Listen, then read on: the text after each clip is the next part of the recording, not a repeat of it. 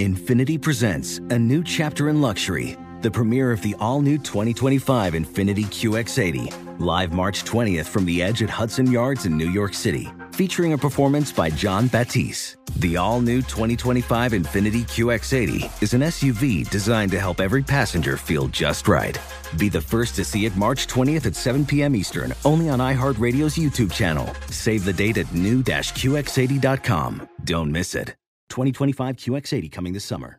With every CBD product claiming to do something different, it's nearly impossible to decide what's best for you. Lazarus Naturals pioneered the farm to front door model of transparency where they handle each step of the production process to ensure quality, potency, and consistency. Scannable labels allow you to see the test results of your hemp batch so you can be confident in the safety and quality. Visit LazarusNaturals.com today.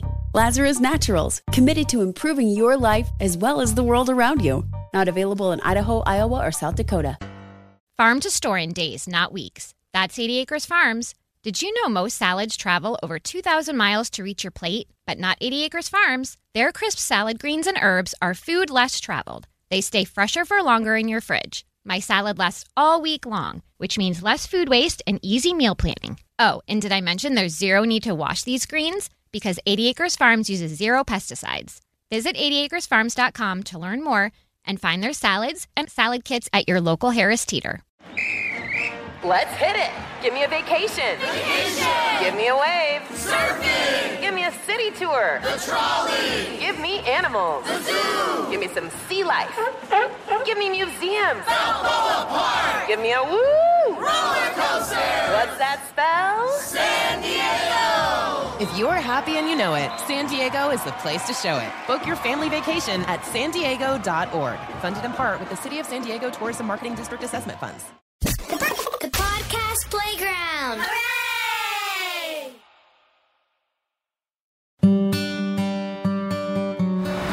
I'm Buzz Knight, the host of the Taking a Walk podcast, and we're in Nashville for this episode.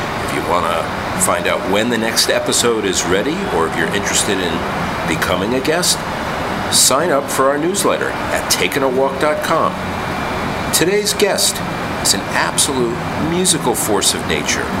Amanda Shires is an American singer songwriter and fiddle player.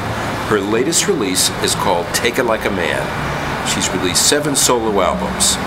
In 2019, she formed the amazing group The Highwomen along with Brandi Carlile, Natalie Hemby, and Maren Morris.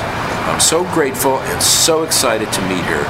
Please share this episode with a friend as we take a walk with Amanda Shires. Well, Amanda Shires, it's so nice to uh, be with you, sort of taking a walk. We took a walk from the cars to the barn. we had a plan, but Mother Nature had its way. Yep, or, or one of those other gods. But we're okay. We're inside the, your, your beautiful surroundings here. You call this. The barn of internal wandering. And why that? Um, I think for me, part of the way my process works is that um, I don't try to get in the way of, of that part of the brain that needs to um, find its own way or do its own thing when you're creating. So if I wake up in the morning and I do my medit- I do TM, so after I do my transcendental meditation, I'll come out here and do at least five minutes of writing or 20 or however, long it feels like going. And then I'll be told or led to record or paint or practice or play Miss Pac Man or go grocery shopping if I have to or garden. But every day is sort of this let's see where it rolls. Yeah, on the days when I'm, I don't have, you know, familial obligations. Which is many days. Well, I do. Well, I do, but I don't. You know, to to balance and to be. Um, well, I find that no amount of, of good parenting makes up for an unhappy mother. So I find that balance is super important. Like um, I do the job of, of mothering, and I have to sort of set boundaries to make sure I don't just do that all day. Yeah. Because it could be a day long. It could be all day Event. long. Yeah, and sometimes those those days happen, you know, especially on the weekends and things like that. Those are definitely all for Mercy and Jason. But we all have to maintain our own identities first before we could be other identities for others. So, can you take us back to that moment when you knew that you wanted to ask your your dad to buy that uh, first uh, instrument? Yeah, um, it it would seem random, except for it, wasn't random. Um, my doc, my dad had a relationship. Um, a good relationship with this guy um, named A.D. Garrett, who owned A.D. Garrett's pawn shop in Mineral Wells, Texas. At that time, the population was 14348. And um, it was kind of the place where you went and traded guns or knives or, you know, instruments or, you know, all kinds of things were bought and sold there. But he went in there specifically for a new knife for, um, he, he, he hunts deer with bow and arrow and stuff, but, you know, at that time, we ate deer and squirrel and stuff. Poor, poor folks is what I'm describing. And um, he needed a knife, and he went in there to get a new one because he had broke his somehow. And um, I saw it hanging on the wall, and I, I just looked at it. I walked around some, tried to feign interest in knives, and I just stood there. And then the smart salesman that A.D. Garrett was saw me looking at the fiddle and came and got it down for me. And then after my dad picked out his knife, he came to get me, and I was by that time begging for the fiddle, and I just didn't know why or how it worked or anything. I just, and it was about as high up as that little old uh, electric ukulele right there. Mm-hmm. And I just had to have it. And then my dad was like, "No, I don't have that kind of money." It was sixty dollars, and um, then AD was like, "Well, you could take it home and just come back and pay me as you get it." And my dad was like, "Geez, um, okay." And um, he said, You have to swear to me you're going to learn it because I don't know this. I don't have this kind of money. And, um, and then I took it, took it back to his house and broke all the strings. And um, after the summer was over, I took it home to my mom and she enrolled me in the school orchestra. And then after that, uh, my teacher recommended that I have private lessons. And then my private lessons teacher decided that I also needed to learn fiddle.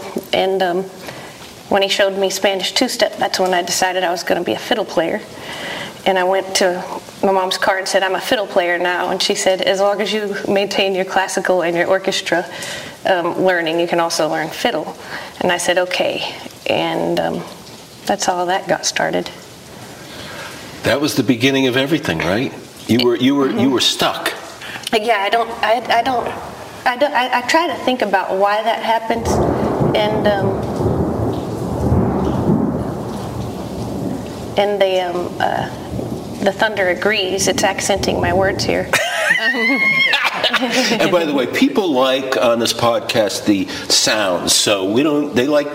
I mean, we could go out closer to it if you want. There's a there's a bar right there, and there's some birds that won't be flying. I'm very comfortable right okay, now. Okay, cool, awesome. Uh, yeah, that was. I think about it um, sometimes, and I think you know, there's a lot going on, in my childhood and stuff at that time, and um, being nine and eight and nine years old, um, you don't really have, or we didn't have, the uh, the kind of language that it that we would need to teach kids or you know my, my parents were young when they had me. They didn't have the language to even verbalize their own emotions much less teach me how to do it. So i had no vocabulary or no means of which to even talk about my feelings. And um, I think by divine intervention, it was it was uh, put on me to learn the the uh, insurmount, insurmountable chore of, of what it is to play the fiddle. Did you ever doubt that you would figure it out? No, I, I, I didn't doubt I would figure it out. I, I knew that you know if anything, the worst thing could happen would be I'd be the worst the worst in the class, but I'd still be doing something I liked, you know, or maybe I'd not be the best one in the world, but I'd still be doing something I loved. And then, and during that learning, I figured out that music helped me best when it came to expression, and and, and that kind of helps you um, daily when you're going through anything, how to get the emotions off yourself and figure it out. So then, you're 15 years old, and you end up playing with this incredible band, the Texas Playboys. Uh-huh, uh-huh. Well, it wasn't quite as simple as that. Um, um, I, they not only did, okay, I'll start from the beginning. So in my lessons with my violin teacher privately, Lanny was Lanny Field was noticing that I was only drawn to certain types of passages, and I would be I would excel at certain very difficult passages, and the rest I was bored and doing poorly. You know, he said, "Why don't you play this part as well as you do the other parts?" I said, "That doesn't interest me." And he was like, "Well, if you do it, you know, or when you do it, I will also show you something that I've been learning, and it's fiddle." And he was actually in the process of, of transcribing. Actually have it here randomly. Oh, hold on one second. He was in the process of transcribing old fiddle tunes from Frankie McWhorter and um, taking them from learning him, learning them by ear, like all the parts from Frankie McWhorter, who I eventually learned fiddle from. Uh, two two years later, I'm getting to that. Okay, I'm getting ahead of myself. Kind of a lot to talk about all at once, isn't it? It's awesome. Um, so, Lanny was learning fiddle, and um, from Frankie, and Frankie learned from Eck Robertson, the first recorded fiddle player, 1926, and somewhere in Texas. So I think that's the right year. And um, anyway, so it's like Eck, Frankie, then me and Lanny were learning from them. But it wasn't stuff you could read on the paper, and this is what I've been studying this reading music and classical. And so he was transcribing it so that it wouldn't get lost in the shuffle of time. Right. And um, I put it on the first song I learned. And um, he showed me this song, and that, it was this song where I ran out to the car and said, I'm a fiddle player, Mom. this song, Spanish Two Step, the Bob Wills song. And I just loved it. And it's Frankie's arrangement, but you know it's a Bob Wills song. And so um, he showed it to me. And then he showed me the work he was doing and, and transcribing and learning from Frankie McWhorter, who played with the Playboys who was a foreman of the J. Abrams Ranch in Lipscomb, Texas, which is just a few miles away from Turkey, Texas. And um, actually, more turkeys live in Lipscomb than people. That's really funny. And incidentally, Frankie's dog was Hank, the cow dog. Oh, okay. The actual one. And um, and um, do you know Hank the cow dog book? No. It, it was a series of books, and um, this wonderful writer wrote these Hank the Cowdog children's books that I'd heard of, and I thought it was the coolest thing. Frankie's actual dog was Hank the Cow Dog. No shit. And um, so I eventually, after becoming very interested, decided um, to tell Lanny that I was going to help him, you know, with all this and play music with him and, and Frankie, and I was going to learn by ear too and all this.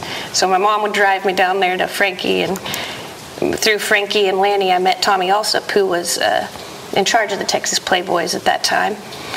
And um, he was at one time um, in the Buddy Holly band. He was the bass player. No, he was a guitar player. Waylon was a bass player in that band, right? Mm-hmm. Yeah. And um, Tommy Allsup was a fantastic producer at Human, and um, lots of lore exists about Tommy Allsup. He was the guy that flipped the coin, Ritchie Valens. Um, Yeah. And uh, he Wow. had he had a lot of a long history. He had Liberty Records, and he um, did all kinds of fantastic stuff. But anyway, so through Lanny and Frankie, I met Tommy, and that's how I wound up with the Texas Playboys. You know, they were all in their 70s and 80s during this time, and sometimes not all the fiddle players could make it. Sometimes people passed away, and I found myself in the lucky position of of, of um, being in the group. And um, all I had to do was be willing to play any of these parts in the event that somebody didn't show up. So I memorized all the parts first, the, first, the you know, the melody and the Yep. harmony and the low harmony. And um, most of the time, I got stuck on the low, the low harmony, and I was happy with that. And eventually, they had me learning to improvise, and then I sang for the first time, which was a disaster. And um, yeah, they're my best friends. I compare everything to that experience. Now, why was that first singing experience a disaster? Oh my God! Luckily, they were all my friends. It was like having seven granddads. Is what it was like. um, uh, so we had talked about it, and I was going to sing because I could sing harmony, and so they're like, "You should take lead at the Christmas show," and I was like, "Okay, I'll try." And we practiced it, you know, ran through it once.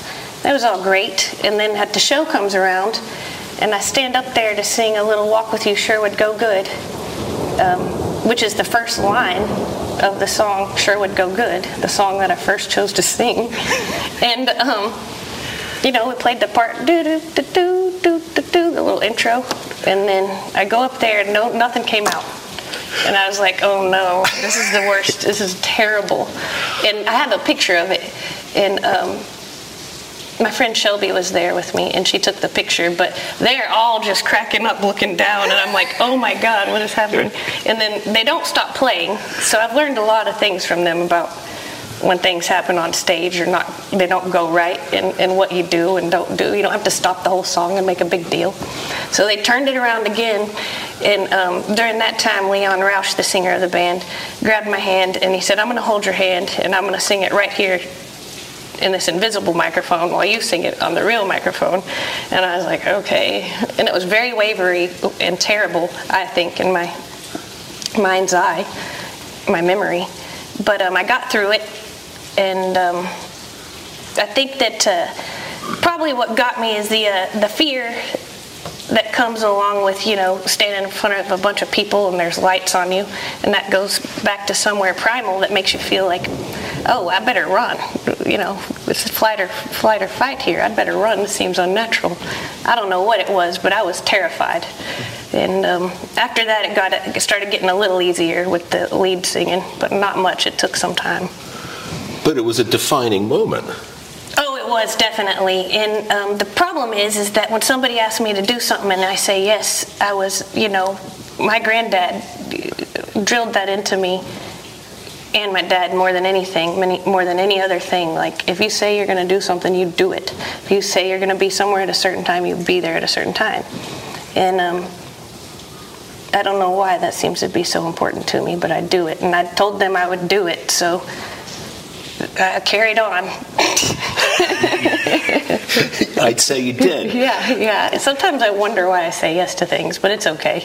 I hope you're you're not second guessing this uh, oh, no. this interview. no, I just sometimes I don't think too hard, and it's like instinctive yes or no answers, and I'm like, Shire should, should take more time and just think things through. So, who were those other influences as you were uh, growing into the business that were musical influences on you? The best ones, you know, I didn't have any kind of heartbreak in music till I was much older. Um, the first songwriter that I fell in love with was uh, Cindy Walker, and I got to play for her 70th birthday party and become friends with her. And um, uh, the first side person I ever saw that was a woman was Bobbie Nelson. And um, I recently, uh, me and my friend Lawrence Rothman, a producer, we both produced a record on her before she passed away, and we're almost done with it, and it's beautiful. There's a song she wrote on it. I don't know if you're familiar with her work, but no, she no. taught uh, Willie Nelson. She's Willie Nelson's brother, I mean sister, and um, she taught him most everything he knows about music. And she was in his band, and um, then she wasn't for a minute because they called her an unfit mother for doing that, and then you know, went went back to work and and became what society calls a fit mother, and um, and um, demoed Hammond B3 organs, the one that came out and all that, and then returned to his band later um, until the end there. And uh, she was always playing the piano, wearing the black hat, and um, I did a, a we did that record on her. It came out great. She even has a song on it she wrote. Sorry, my ringer was going off. It's not a real cat. oh, okay. I find the alarms on phones very alarming, so I have mine on a cat sound. That's good. Yeah. I like that better. I don't have a cat, but I have a cat sound. You have a cat sound. Do you? Yeah. So you're, but the influences that you have, I find so re- remarkable. You are uh, across so many different generations and types of styles and one of the people I'm fascinated by that I know you're fascinated with is Leonard Cohen. Oh when did God. that attraction occur? Oh my goodness. Okay, so I was working at the record store in Lubbock, Texas, because um, I, I, you know, I'm a heart. Good, Like this thing about the people that I meet and and and and feel close to, I think has a lot to do with how I was raised. So um, anyway, all that to say, um, kind of gravitate to people with real stories and real life experience. And um, I think I learned a lot of that from my granddad. And then my work ethic is also from been bred into me from both sides, my dad's side and my mom's. My granddad was a cotton picker before he became a, a, a nurseryman, a man that grows plants in greenhouses and things. And um, had pecan orchards and peach orchards, and we'd have to pick things and sell them. But I have a work ethic, and I always feel funny if I'm not working. So when I wasn't playing with the Playboys or doing schoolwork, I would uh, work at the record store. And um, this guy I was working with, named Jake, all he would play was Fugazi. And I don't know if you've ever heard that, but let me just tell you, I can put up with a lot of things for a long time, but two weeks of Fugazi will drive anyone bonkers. I mean, uh, and um, I, I, I lost my patience, and I said, "This is it. This is it. I don't care that you're six seven and you weigh 300 pounds. I'm not putting up with this anymore." And he said, "He said when the last song's over, if you don't have a record in on it, it's it's it's going to be the next Fugazi record." And I ran as fast as I could to the aisle where I'd been staring at this Leonard Cohen record. and I'd never heard it or anything. I just the picture once again or the look of it looked interesting. The eyes, it was something about the eyes, and um, I put it on and he was like, "Oh, I love Leonard Cohen," and I was like, "Well, hell yes, this is a win." I was like, "Who's Leonard Cohen?" And um, and then the record was playing, and then I was like, "Who is Leonard Cohen?" So I took Leonard Cohen home with me in record form, and uh, dove in and and um, found that that a lot of our, you know, by reading and watching every mm, documentary and interview and um, finding every kind of uh, bootlegs that I could of interviews and everything with the, within the business that I could get my hands on. I feel like I, I a kinship, and I feel like a lot of things um, about you know him and me align, and that we would have been a perfect couple had he not died. Yeah, no kidding. we would have been married. He would have finally found his wife. you know, he never got married because it was always supposed to be me.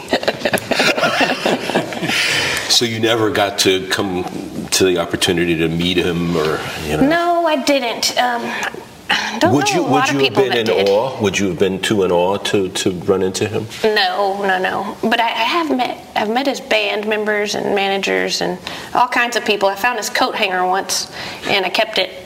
Still have it. Uh, it was at a club that he had left it behind on accident, so I kept it. Um, I'd never met him, but um, but I think that I would be comfortable just sitting there, not saying anything, and and I think that uh, he would be too.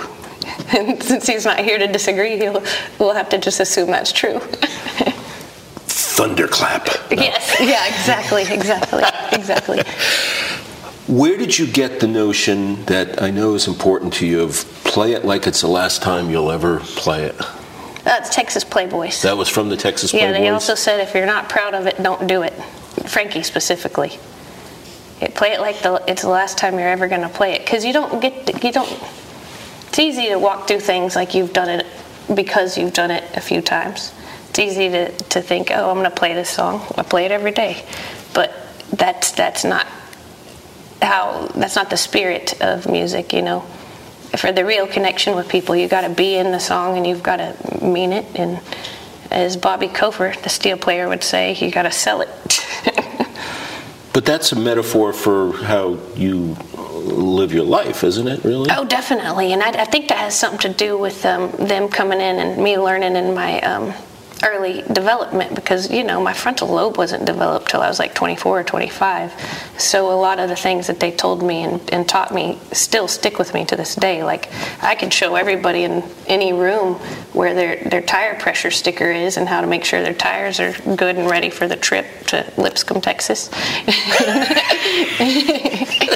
So you check ours in the way. Yeah, I can, yeah, I can look at them and tell you. um, yeah, I do live my life like that. You know, it, it's important. You realize that as you get older, but I also think that I, I realized that a lot when I was young because my friends were very old. And you didn't just look at them as old, you look at them as wise. I didn't even really notice their age by the way they acted. You know, a couple of them had many girlfriends, and, and, and I didn't say boo about it because it was understood you don't. You know, they were gentlemen about it. The the couple of them that did.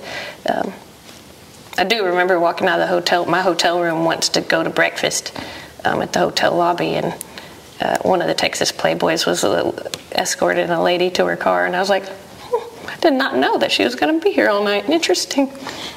Wonder what she thinks about that. Then I was like, I'm not going to say anything, and he looked at me and he said, breakfast, and I said, yep, that was awesome. But you know, it was. Uh, I didn't see them as old or anything. They were very. Uh, witty and um, most of them had, had great retention. There was there in wonderful stories and they had you know their in, inner band stories and jokes and all that and it was very fun and um, yeah I didn't see them as old but I did start seeing them as old when they started passing away. But they're still in your heart. Oh yeah, and we're still we've got this music here. Right. yeah, right. They, they're not gone forever. The music's still there. So when did you first encounter John Prine? Well, um, to, to know when I first heard him is hard to say. I think everybody's heard him their whole lives, but um, it was on this, this. It was three days before this picture was taken. Interesting. You're asking about the things I have pictures of. So three days before this picture, I got to play my first shows with John Prine, opening and then joining his band. And on the he he had me for three shows to try it out. You know, was like, we're gonna just have you open three shows, see how that goes. And um, so I went and opened the three shows, and um, I was driving a, a Ford Econoline van, you know, and um, I dress up for the shows, but for long drives, I, fi- I find that pointless. And um, so I was wearing this onesie that I found at the Target, and my friend Kelly was wearing her little leopard one, and my bass player was wearing a matching one like mine. And um, and uh, I got to the sound check. It, there was a long drive between one of the, one of these shows, and I was still in it because I didn't have time to change for sound check. And um, he had just finished his sound check, and uh, he said, "Man, if they had one of those in a sock monkey, I'd wear it." And I said, "I said, really?" And I said, "Are you serious? Because you know, twenty-six dollars is a lot of money, and if I'm to find a, if I find one, there's a sock monkey, you better wear it." And then, and then he said, "If there was, I would." And on the um, last day of the last day of those three shows, I got him some white wine because I heard he liked that, and I made him a, a, a parting gift, and then it was a sock monkey uh, onesie, and. Um, uh, before I went to do my set, I, I put it in his dressing room, and then uh, during my set, he, he came to the wings of the stage wearing it, and I was I was like, what the hell is happening? Like I lost all of sense of what was happening. I was like, John Prine's in a sock monkey outfit, and he was in the wings. He just walked off. Nobody believed me, and um, this is. Uh, this is oh he had took the top down. I have another picture where he's still wearing it, and um, and I took that little Polaroid that day and he signed it. And um, and that was our first experience together. And then he called me to do more shows, and then I toured all over uh, Europe and and the UK and Canada and and you know all those all those places. New Brunswick, New Brunswick, New Brunswick, and Newfoundland, all the places I toured around with him. And um, uh, a lot of the times he would drive his own car, a rental car, and um, so I'd ride with him a lot. And um, overseas, we'd take you know little little planes here and there and um, drive some, but not really. Trains. We did mostly trains and flights over there, and um, we'd always sit together and hang out together and talk. And um, yeah, we were just really good friends and talked a lot about rhyming because uh, I was finishing up my master's thesis in poetry um, when I was on that last tour with him. And um, he was like, "How are you doing this if you don't have any books?" And I said, "Oh, I have, I have my um, I have my rhyming dictionary on my computer. I have all this different. I have these apps, and then he was like, "You could get a rhyming dictionary on your phone." And he was like, "Can you do that to mine?" And I was like, "Yeah." And he was like, "Here, you can have all the, these books." I was like, "You carry those around." But um, but um, so then we started talking about that, and then we started talking about, you know, the the little tools we use, rhyming and and all that. This is not just one conversation. That's where it started becoming like. Uh, it was it was during Tree of Forgiveness, and we were that end part where he's talking about the uh, syphilitic critics and all that at the end. That's when we were on the plane, just just seeing how far we could take the rhyme. You Right. Know? Yeah, and um, that was without the app because we were in the air and we couldn't download it, but- which I did save him the trouble and downloaded it for him later when we landed. But um, but we started talking a lot about rhyme and showing each other songs and and um, early form and stages too. And then I got to see how he did it and how he worked and and I didn't take that lightly, you know. And I asked him questions, know, and he'd give me real answers, and he did. And I feel like. I, I learned a lot of things from him. You know, um, I used to try and avoid the dead-on rhymes, and he said it's a song. That's what you're. How else are they going to remember it if you're doing near rhymes so much? It's not gonna. They're not going to remember the words. And I was like, you're right. And I said, well, then how am I going to make it different? And he was like, well, you, you got to put the details in there, the details of the story, and all that's what what makes it different to the experience of another. And he said, also, you're a different person than the other songwriters, so it's always going to be different. And everybody's bringing their own experiences and their own take on the world to a song, and that's why none of them are the same, you know. You made a deal with him when he wanted you to go out on the road, didn't you? About a particular song. that- Yeah, yeah. What, can you Two. talk about that? Yeah. Oh, two songs. Two, yeah. I told him, um, he called and he was like, Can you do this Europe run with me? It's, it's about six weeks, almost seven, really. And I said, I don't know. And it was it was during Easter too, which at that time was Mercy's favorite holiday, my daughter, and she loved it because she liked to find things and also eat candy. Um, that's what you do when you're two and three. You love Easter, and because you like to eat candy and go on scavenger hunts digging in bushes.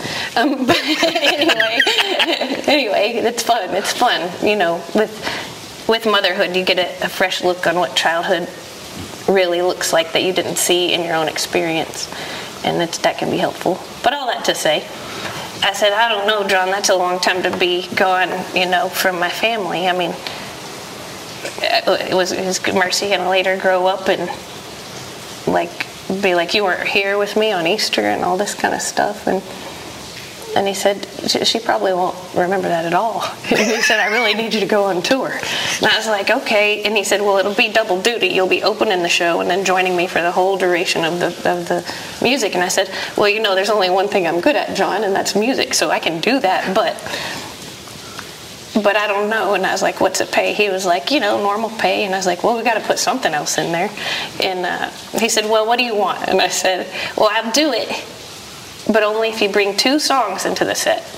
Has to be these two songs. And he said, I bet I could do that. What songs are they? Are they are they my songs? And he was like, I was like, yeah, of course they're your songs. What am I going to do? Say play a Leonard Cohen song? Um, and I said, first we got to bring back clocks and spoons. And he's like, I don't know about that because I feel like that song is, is too sad for, for me at this point in my life. And I was like, well, it's your song. Can't you just make it less sad? And um, and um, uh, and, and he said, oh, I'll think about that. And I said, the other song is Saddle in the Rain. I love playing that song.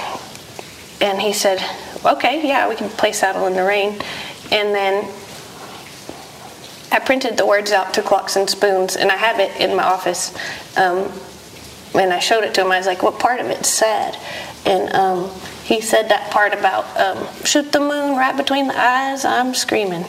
Um, and um, he said something about when he wrote that he was in a different place than he was now because as life happens with the good and the bad, it's all beautiful.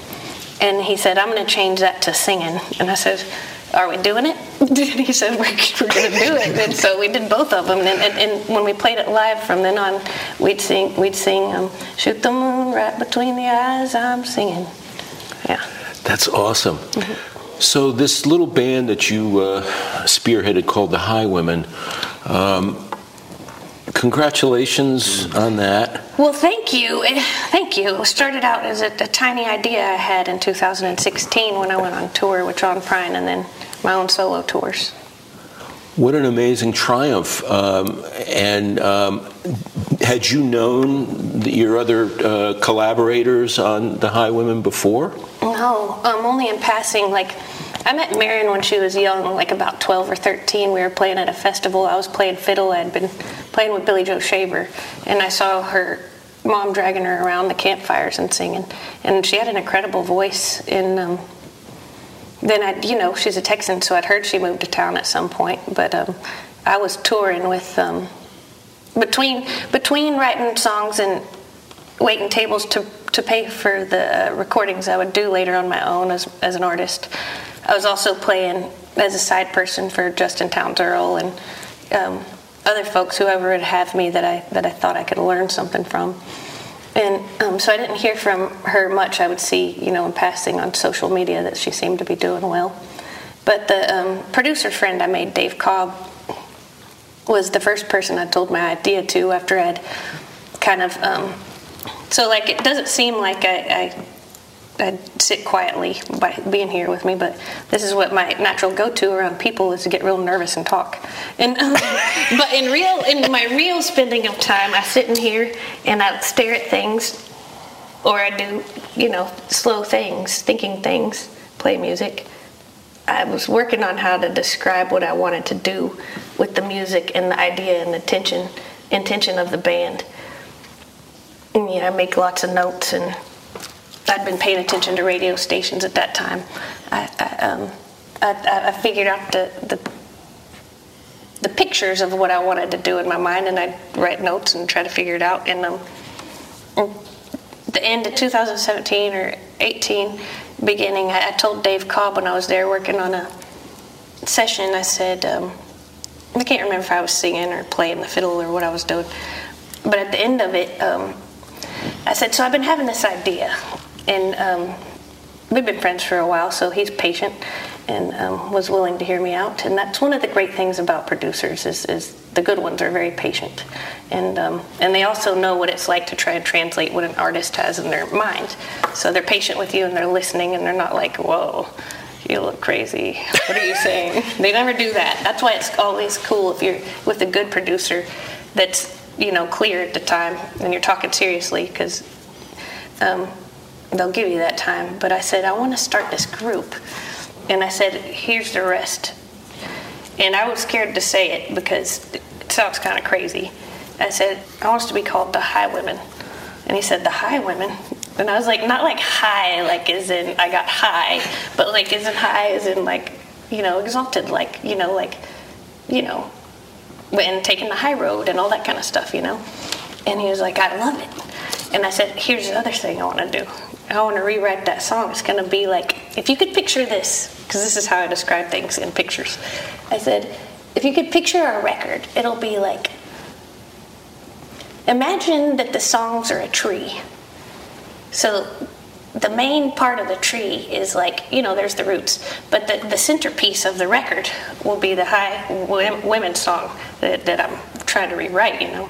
And the rest of it will be like other stories that come off of it, like the branches.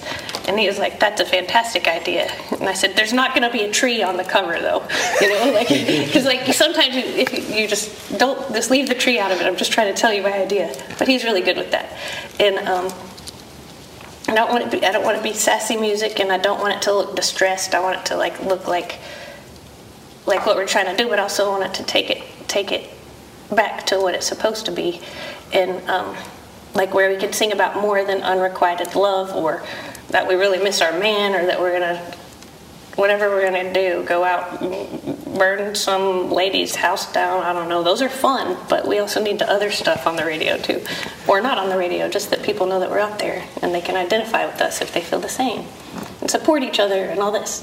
And he said, "That's a great idea," and I said, "Okay." He said, You should call Brandi Carlile. And I didn't call her. And then uh, next time I saw him, I thought he would have forgotten. But he said, he said, So did you call Brandi Carlile? The idea is really good.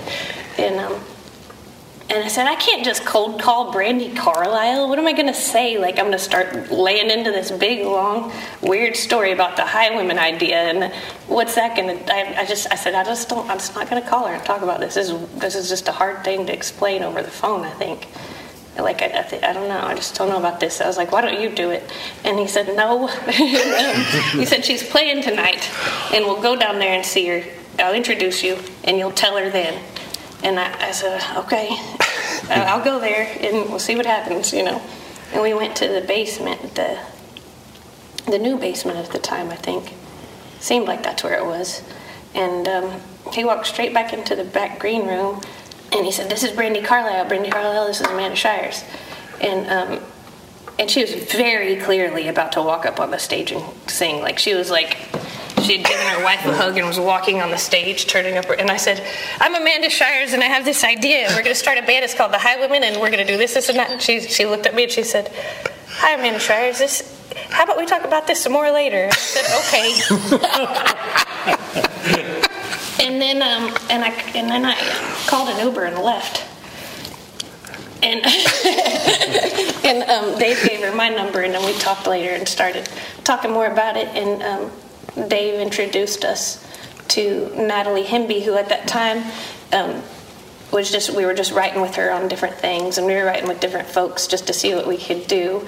And um, one of the days of the of the session that me and Brandi were doing.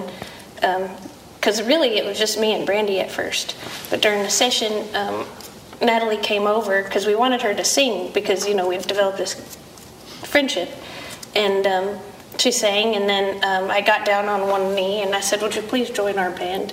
she said, "Oh, I don't know."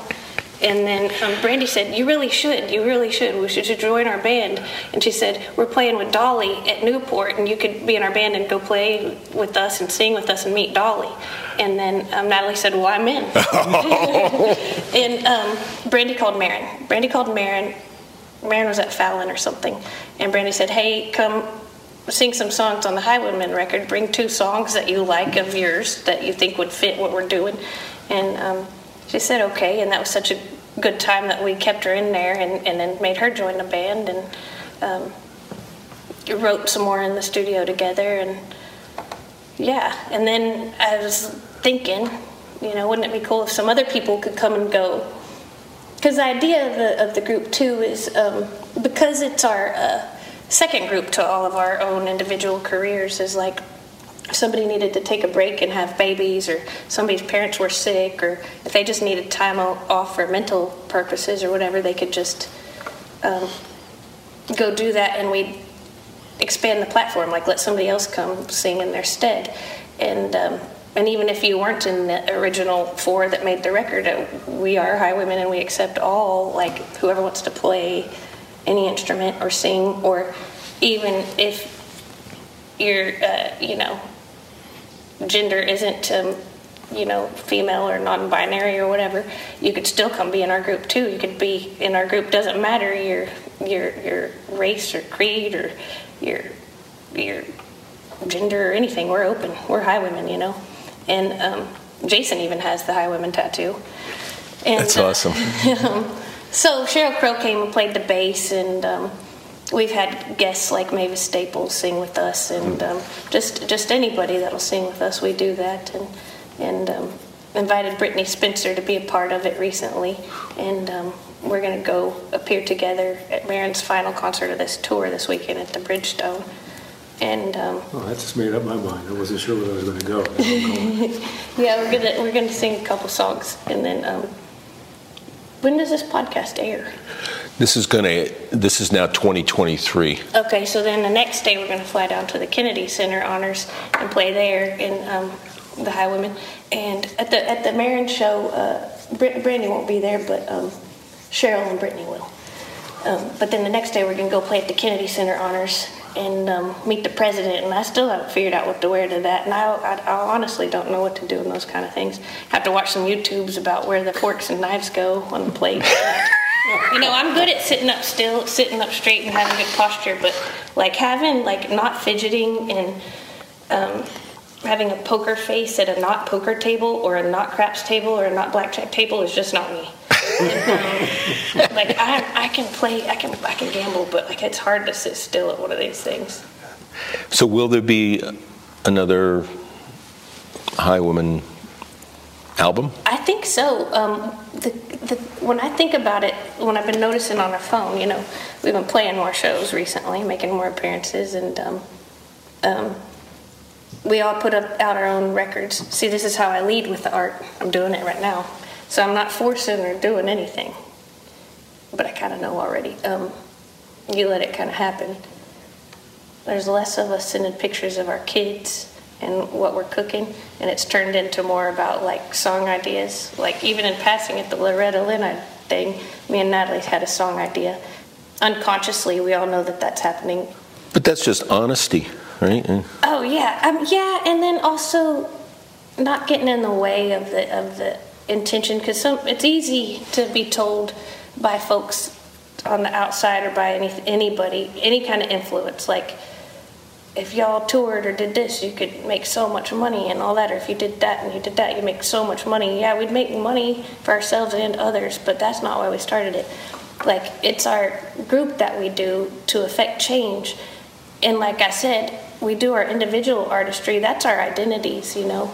And, and you have to maintain your own before you can be in service of, of, of another identity as, as a different part to the, in a bigger collective. And um, but naturally it feels like it's it's that way because if you look at it just like from the outside everybody put out records and they've toured them kind of was a bummer after when covid happened because we had shows planned and things like that and mm-hmm. Then we all took financial hits and stuff because of that and we all survived it and made records and put them out and you know it feels like the world's writing itself and in the direction where we could think you know happily and positively again about not getting our hearts broken that way. Congratulations on Take It Like a Man. Oh, thanks. My thanks. God. Thank you. That now, how long of a process that was during COVID that you that you worked on that, right? Mm-hmm. I got I was disenchanted with all of it um, during COVID. I think I was working myself to burnout. There's all kind of things going on. I write every day, and it's not necessarily for songs. It's just to keep the pen sharp. And um, I also do poems. I have a master's in poetry. I've published one and decided that I would wait until I had a whole book before I published a whole collection. And um, not pressuring myself to finish it because I want it to be done with the right choices behind it and not ever be influenced by things like deadlines or advances. I don't even want an advance. Just want to turn in a done book. And um, and not have anybody edit I mean not have anybody say boo about it or offer their input on the collection because I'm the one sitting with it all day. Anyway, but they can't edit it and decide which ones they want out. They just can't tell me to write more. Um, yeah, yeah. But anyway, so when I get there, I'll get there. The problem is this I'm Amanda Shires and I play the fiddle. And I learned to play Western swing and country. I grew up doing it. I also learned at the same time how to play in rock and roll bands because nobody was playing country or western swing. And I also learned how to play classical because I loved it. And I also learned a little bit of bluegrass, but not too much, and because um, western swing folks would get mad. And um, and so I was very well versed on this instrument. Now, at the same time, growing up, fiddle's not a popular instrument you, what are you going to do with that? You know, there's not a lot of lead people, lead singers and rock bands playing a fiddle. The band had a little run with that. I mean, I mean they did, and Bowie had a little bit of a fiddle player, but it was like you weren't the artist though. You, like Charlie Daniels, but that was country and all that, and um, and what I do is more like I do like kind of like rock and country and you know folk songs and songs of the people or whatever, what people now call songwriter music or Americana. But I, I take it kind of further. Like I try to I try to make new sounds and keep the instrument, you know, going too further in like with the like with with people my own age and people younger, because you could see classical violin. That's a thing people do, and sometimes jazz, but in the in the in the mainstream part of the world, there's not a lot of folks doing it really. There's, Lawrence gave you some added confidence for your your mission, didn't they he? They did, but yeah, they did. He said um, he said you know, a lot of people when they see the fiddle, they want to make me more country. you know, and I, I like country, I love it and all that, and I get it, but I'm not trying to do what's already been done. And um, not that all country's been done, I'm trying to, I have a thing I'm trying to do. Even though I broke my finger in 2011 and still have three pins in it on my fiddle playing finger, I can still get down and, and jam the hell out of it. Like if we were in a, uh, dueling fiddle situation or cutting heads, as Jason was saying. If we were having like a fiddle off, or even with guitar players, I can I can out solo some of the best of them. And if you don't believe me, get me on that stage and I will show you your ass. and um, so what they did is they don't try to make me do. They're just like like me in service of the song. They're not like, oh, we can't do effect pedals on your fiddle and do effects like guitar players use all these cool pedals. Why can't I? because it's a fiddle and you have to stay country. And I like country, but country tends to go forward too. We're not all singing like Hank Snow right now. I love them, but we're not all singing like Hank Snow right now. So if somebody was just dropped onto this planet and had never experienced music in their life, mm-hmm. how would you explain to them how important music is and what it does and why it's so a part of our lives? Well, it was our first language. Uh, we didn't really have a language before music. We kind of communicated with little rhythms and grunts and sounds, and you know, apparently that's what I've been told. Um, singing and, and then connection, you know, um, whether or not, like, past that idea, um, doesn't matter what language you speak. Like, we've all been making joyful noises for a long time. Like, it doesn't matter what language you speak. When you put on music, you you can feel a way, uh, feel a certain way, and um, it makes you feel things. And, and music also is so attached with our memories um, that you can remember. Like if you hear a song, you'll remember a detail about your own life or your own something that re- like occurs to you that you haven't thought of in a long time and might make you like call somebody or think about something or change your mind about something music has the power to change people's minds and more than that like you get in a room with people to see music, you're in that room, and it's like a synergy. It works both ways at a live concert. You got a community in music. Uh, when you go out to a live show, you know those people and yourself have something in common with one another.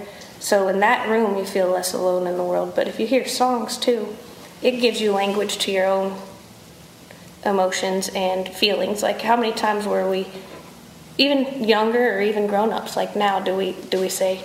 oh, I was thinking about you today. Here's this song. Or, oh, I'm sorry you're going through that. There's this song that I like to play sometimes when I feel this way. Or, um, sometimes when you have nothing to say, you can just listen to music. Um, not only is it the background to our lives here, this person that we've never met that's landing on our planet.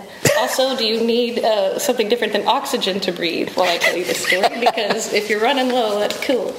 Um, I heard you live in a spaceship under the water. Is that true?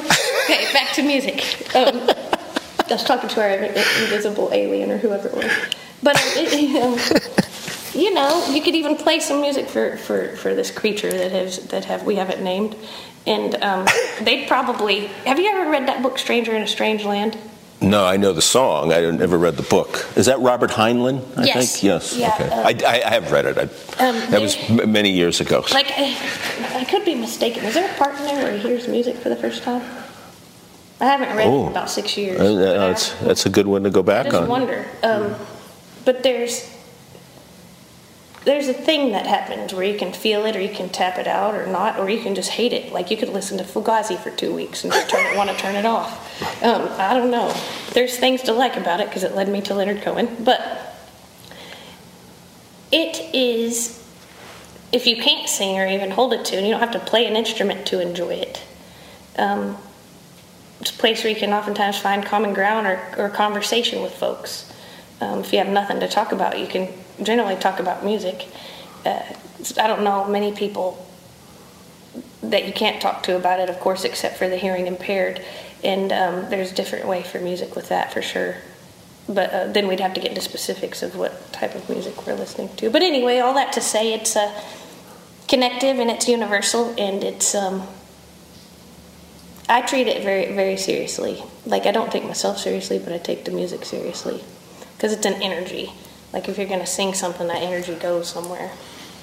I like how you take a question inside out. You find something on the the end of it to nip and tuck and poke at, and that's a that's a that's a fun way to take a question. I, w- I wasn't on my best behavior for it at first, but hopefully I'm I'm learning the Amanda Shires way. Oh, it's uh, I, I just I've been told I'm a nonlinear thinker. Totally. totally. Yeah. So your That's attraction. part of my self acceptance. I'm working on it because for a long time I, I didn't like any part of the music business that wasn't the music because the interview part would freak me out because I always get in my head about they're not going to understand me, and then I just the Florence itself are like if they if they care they'll if they care enough to interview you they're going to put up with your nonlinear joke and stuff, you know. Of course. No, it's very linear. and it's in a circle. It's a, it's a, it's a, it's a steady circle. It is. It is. But, it's, but it's not a boring circle Oh, by, good. by any stretch of the imagination. Circles inside a circle. Yeah, you could ask me anything now. So, what about birds? So it's about freedom, and it's about the way they look, and it's about their traits and their um, unique to them things, like you know with the crows, and they can make tools. It's all very fascinating to me how they their different bird calls and what they mean. All that. I just I can't get over it. Well, I think it's about the joy of them too. You the know, joy of They're magic, though, aren't know? they? I mean, the joy is is spectacular. You know. and they don't seem to want for much. You know, it's not like they're seeking a new car or a shiny new birdhouse. Right. Uh-huh. Well, I take the great joy of being able to have this opportunity to speak to you on my podcast. I can't thank you enough, Amanda. I'm really so glad that you'd have me. Really.